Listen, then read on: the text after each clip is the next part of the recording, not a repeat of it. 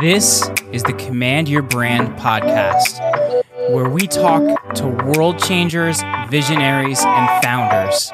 People that are doing big things and changing this planet in a positive way. We're learning their stories, techniques, and exactly what you need to know so that you can do things in a big way. The time is now.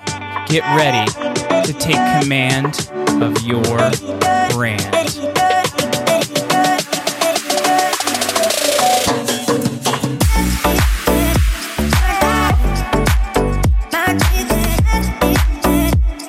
Up, everybody? Jeremy here. And guys, I'm very excited for our guest today because she is really the only one. She is the only person alive with aggressive stage four metastatic cancer for over 11 years.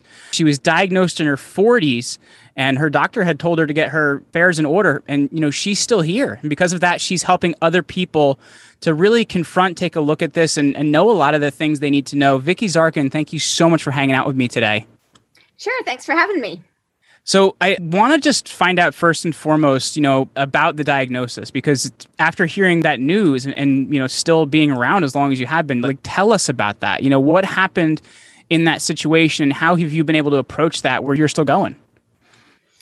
Well, that's kind of a loaded question. It is, um, right? yeah. I was um, trying to think of a better way to word it. I don't I don't know if it came off as eloquently as I had hoped for. Yeah yeah, I mean, like approaching that, you know, I don't know how one approaches that exactly. Carefully, I suppose. You know, I don't know. You know, you just sort of take it one day at a time, I suppose.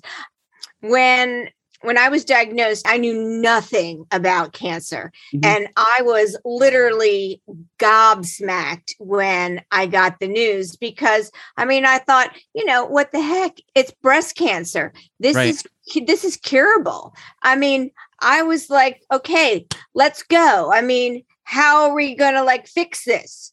And so when I was told, go home and get your affairs in order, I was, I mean, like, it's like the breath is knocked out of you. And then, you know, the Vicky that went into the room that day, I tell the story, she died. Wow. She died right then and there and the Vicky that you're speaking to today, she's the one that took over. So was and, it like a perspective change or what was the change in that uh, since you're two different people you're saying since then? It was immediate. I mean because mm. when hmm. I got the news I mean it was an immediate shift in personality. I felt it. The old Vicky died. She shed the skin, died because she was not strong enough to handle what was to come. Mm. And I came out and literally lunged across the room and grabbed the doctor by the neck. Oh my gosh. Yeah. And I grabbed him by the neck and I pulled him in really, really close because he was like an Autobot at the time, just talking, which I'm sure was his own coping mechanism. Because they probably have to do that so often on a daily basis. I can't imagine how you're able to continue to do that, right? Right, right. So, no disrespect for him at the time, mm-hmm. but for me, I wasn't allowing that. I mean, mm. I wasn't allowing him to get away with that, you know. So I like flew across the room, grabbed him by the shirt collar, and pulled him in really close because he's saying to me how he consulted all of these high end doctors. I'm at Johns Hopkins that, you know, about my diagnosis, and there's nothing anybody can do for me. Well, oh I, I find this unacceptable. And I say to him, You didn't consult me. Wow. You didn't consult me. And I am going to be the one. Hence my book. Mm. And then and then I say, I don't care what you cut off me. I don't care what you stick in me. I am a mom and I am going to make it. I mean, I was just furious. And, you know, I went on for a little bit, but then I realized I had my hands on another person. Yeah. Probably not I the went, best position to be in. right, right, right, right. So I let go, I pulled back, and the room was like, you know, that deathly silence that you just could, a pin could drop type of mm. the silence. And, you know, it felt like it was going on forever, but it had just been seconds. Yeah. And, you know, my mother and my husband that had accompanied me to the room, they were like quietly crying. They were just in a trance. I mean, because they were as gobsmacked as me. And of course, they were just like, what the hell is she doing? You know? So it was quiet for a bit of time. And then he looked up and he looked at me for the first time. And I thought, of course, you know, he was going to call security, but he, he, he, didn't. He said, How about we try chemotherapy? Mm. And he said, Is that okay with you? And I said, Okay. Now, you know, it was it was interesting because it was such a shift then in energy. Uh, you know, because he was really taking a chance on me. I mean, I didn't know and understand anything at the time, but you know, I was really riddled in cancer. I mean, Mm. riddled in it. I mean, it was through my neck, through my esophagus, all through my chest, my mammary glands, wrapped around my breast and nipple. I mean, it I had 30 lymph nodes in- infected. I oh mean, my gosh. he had every right to tell me to go home and get my affairs in order. I think every doctor I would have gone to would have said that. So it was not unreasonable that he said what he said. So he was taking this chance on me, but I was also taking a chance on him too. You know, it was kind mm-hmm. of like that take a chance on each other sort of thing. But I knew, I knew one thing that day that there was no way in hell anybody was going to raise my kids. I didn't know what was going on. I didn't know about much about my diagnosis. I was in a real stupor that day, but Mhm. I knew I wasn't dying and I knew nobody was raising my kids. So I guess from that perspective, then, like, you know, I guess what did you do that was different than so many people that you know that you you are the only one in this case? Because you know, like you, no exception. I absolutely, I just blindly did not accept my fate. Mhm. There was do you think a lot of no people don't do that? Do you think a lot of people do just accept it and not look at it that way? yes, I think that there's a lot of people just believe blindly what doctors are going to say. I had no belief in what he said from the very beginning. Mhm. It's not that I didn't believe him as a professional, it's just that I knew deep down, I could feel it in my bones. I was not dying. I knew it from the second it was out of his mouth. I had, and everybody else believed it, but I did not. Deep down, I knew I could feel it. I was not dying. And I knew mm-hmm. nothing about anything, but I knew in my heart and soul that I was not going anywhere. And I just gonna fight with my every core. And I knew I was gonna raise those kids. And I just I went into what I called my tunnel vision. Mhm. And it was like, you know, like one of those Japanese old fashioned kind, you know, warrior. And I went to battle in my Oh, like a samurai, you're you're saying. Yeah. And look, I never even so much as did meditation or yoga. Mhm. And all of a sudden, I was capable of such things that it just was incredible. I mean, when I started writing my book, I had never looked back.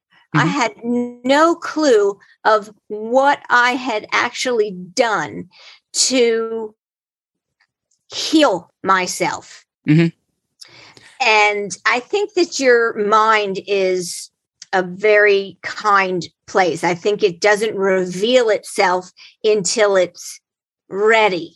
Mhm. And, you know, Well, it's interesting too, because if you look at it, right, like, you know, the mind or the thought comes before everything, right? Like you want to move your hand, you know, your mind does something about it. Like, so I think in terms of like what you're saying, like having that strong mindset, that's going to be primary to like attacking anything, right? So I think in this case, to have that first is important. So then for you, what did that plan of attack look like? Was it about nutrition? Was it about treatments? Like what things were, were working for you? You see, it didn't look like anything to me. It just mm. like that's the crazy thing. It never looked like anything. It was never a plan. It never was anything. I don't know how to explain it. It just was. Mm. Does, does, that make sense? No, like, it makes sense because, like, I, I think like a part of me, like your arm mm-hmm. or your appendage, it just, it just like became for me. mm-hmm. you, does that make sense? No, it makes sense because it brings out like that fighter, that beingness in you that's going to kind of get past that situation. Then I guess from that perspective, you know, one of the biggest things that you learned is the idea of like following your own instincts. And we kind of talked about this a bit before where you were saying like, hey, the doctor didn't ask me and, and didn't really advocate for, you know, I needed to advocate for myself. So oh, yeah. tell us a bit about that. Like, you know, what did you learn about following your instincts? I think that's vital. Yeah. It is, you know, it is. And I so promote that today because I would not be alive today if I did not advocate for myself, if I did not follow my gut or follow my own instincts. And I learned so much that way. But it was, you know, the doctors, you know, he was giving me a certain treatment plan. Mm-hmm. And I I had others in mind. And I went my own way in several times in several directions and we butted heads a lot and I went with my gut with what my body was telling me that I was supposed to do. Mm. Uh, it was struggle, but I went with my own beliefs and what I felt in my gut was the right thing to do. And you know, let me tell you, it's scary to yeah. be on an island by yourself, making a decision that is life threatening and life altering Mm-hmm. And knowing that these people have all the schooling and all the experience, and they are saying, Vicki, this is the way that you have to go. You're going to die if you go your way. Mm-hmm. And, you know, they can be very forceful. Yeah.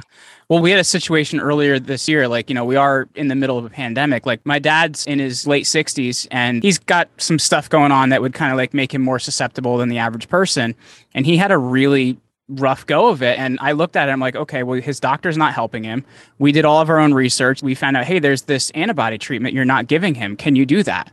And that mm. ended up being the thing that helped him get better. And afterwards, the doctor goes, Wow, you're really lucky your family advocated for you. So I guess it, mm-hmm. it's important to me. It seems like it's important for, I guess, doctors to listen to their patients a little bit more. And that's what I'm gathering from you as well. Yeah. How do we open up that conversation though? Like, because at the same time, we don't want to make each other wrong. Right. You just have to. You just have to believe. You know, you know, one of the things that I ask of doctors is that they listen first, diagnose second. And that's what you asked of your doctor. Mm-hmm. And your doctor did that. He listened first. You know, most doctors, quite honestly, really will. Mm-hmm most doctors will only there's only a very very small percentage of doctors that will put their egos first you know, and I have run into a couple of those, especially with women. You know, some men do not like that. Mm-hmm. So I've run into a couple of those, and that's been a problem and had to find new doctors. Mm-hmm. But that's life. You run into obstacles in life it just so happens that my obstacles are life and death. Mm-hmm. But what you did was the right thing. You know, you just have to know how to stand your ground. Mm-hmm. And believe in yourself. And you advocated for your dad. I mean, that he's so lucky to have. We're, we're lucky to still have him, frankly. System. Yeah. I mean, you all need to do that. You know, see, it's harder for women. What mm-hmm. I've found when I've been doing coaching is that we as women growing up in, and living in patriarchal society, we are weaned and we are raised to believe that you know the white coats are the end all and to be all mm-hmm. and not to question authority mm-hmm. It's a little different for you. You're not quite raised the same as women. I mean i've i would say those people haven't met my mother-in-law. Nobody is stopping her.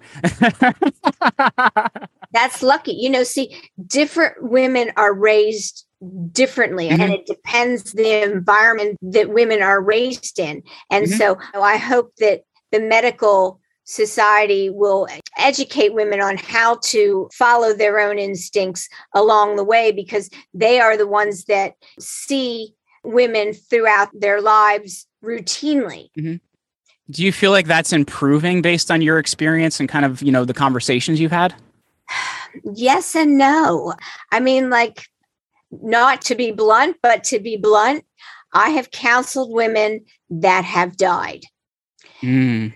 I have given them advice, and they didn't want to change the course of their treatment to get a second opinion because they did not want to hurt the doctor's feelings. I don't know. I think my life is a little bit more yeah. valuable than a doctor's feelings, I would think. Yes, you look at it that way, but yeah women are raised differently and it is ingrained in them. And you would be surprised how many women I have coached that have not wanted to ruffle the doctor's feathers to change the course of treatment, even if it's going to save their life, and they have gone on to die. Mm-hmm. It is heartbreaking for me. I don't think I can coach anymore. Yeah. I think it's too hard for me. Well, I guess Vicki, looking at that coaching perspective, then you know, like you've learned a lot, you've experienced a lot, you've advocated for yourself. Mm-hmm. I guess mm-hmm. what would you say, like, to somebody that's receiving a diagnosis, like?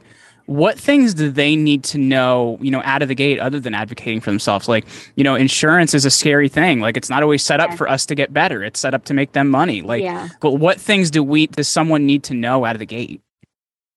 Yeah, I mean, I'm going to be putting together a course. And believe it or not, you know, there is no courses out there for something like the questions that you're asking. So and that's gonna- absolutely mind blowing, honestly, because it f- seems to me like it's like my mom had a stroke about 10 years ago. And like we had to do a crash course in like, how do you deal with insurance people? Like, how do you make sure you get in the right? It's crazy to me that those things don't exist. Isn't that weird? Because when I was got the worst diagnosis probably anybody can get, right? I thought that that would be the worst thing. Mm-hmm. But then I went on to find out it wasn't the worst, right? Oh my God. What you was the worst terminal thing? diagnosis. And then you find out that that's not the worst thing.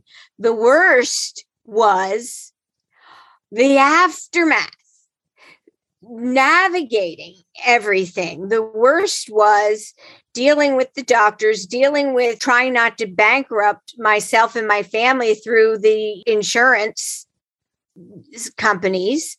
And you know dealing with all the cancer and what you get from the symptoms of all the medications and fighting. I fight everybody. I'm still fighting today. I fight it's like i get up in the morning and i run up a hill and then I go to sleep and then I get up and I start all over again. It is so tiring being me.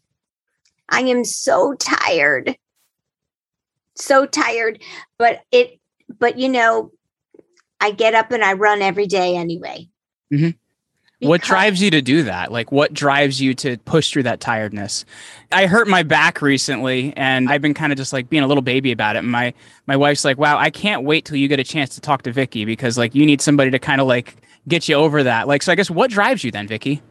Well, because a there's still life. There's still you know buck up, stop whining. I'm alive. You mm-hmm. know so get over the pain because otherwise, then I might as well have died. Yeah. You know, either I want to live and then stop, you know, complaining and be grateful to be alive. mm-hmm. and enjoy the people that are around me and, you know, just suck it up. So I do, you know. I mean, like, do I want to live my days complaining or do I want to live my days enjoying my life? Yeah. I mean, what is life worth living? Mm-hmm. Is your life worth living complaining about your pain or do you want to live your life? Mm-hmm. So, yeah, I'm in pain every day. Yeah, I'm tired, but what am I alive for? Am yeah. I alive to complain every day? Then that's not a life worth living. Mm-hmm. Then I might as well give up and die. You know, and I made a promise to God if I could raise my children, I would help women, and I keep my word. Mm-hmm. So I'm on a mission. well, Vicki, this has been incredible. And I just really enjoyed chatting with you because, like, I don't usually say this lightly, but you're an incredible human being. I really can appreciate what you're doing and how you're helping. So, for people that are listening to this, if they want to connect with you, I know you mentioned your book is coming out and they want to learn more about you and everything you're doing, where's going to be the best place for our listeners to go? Well, I do have a website, iamtheone.com, and it's still under construction. it seems to be under construction forever. So Well, I have it open up in front of me and it looks like a beautiful site in my opinion. Well, thank you, but I have one behind it that's ready to, to get out and it's going to have you know my book sales will be on it and it, it's i have my movement and we're going to have you know signups and going to do all kinds of things but it's just behind it to be unleashed it's just not quite quite there yet, but any day now it'll be so they tell me every day they tell me but and i will have i'm going to do a contest for the movement and we're going to come up with some names. Everybody's going to be able to vote on a name for the movement so that um, you know we can get that up and running because i want to take that global you know with my promise for god and so forth. Uh, so, you know, we have a lot of things going with the website. So that'll be a really good active place to go and get all the information. And I've been doing, I'll be doing video blogs and all kinds of fun stuff on there once it gets up and going. well, once again, that site is iamtheone.com. Vicki Zarkin, thank you so much for your time today. Thanks for having me.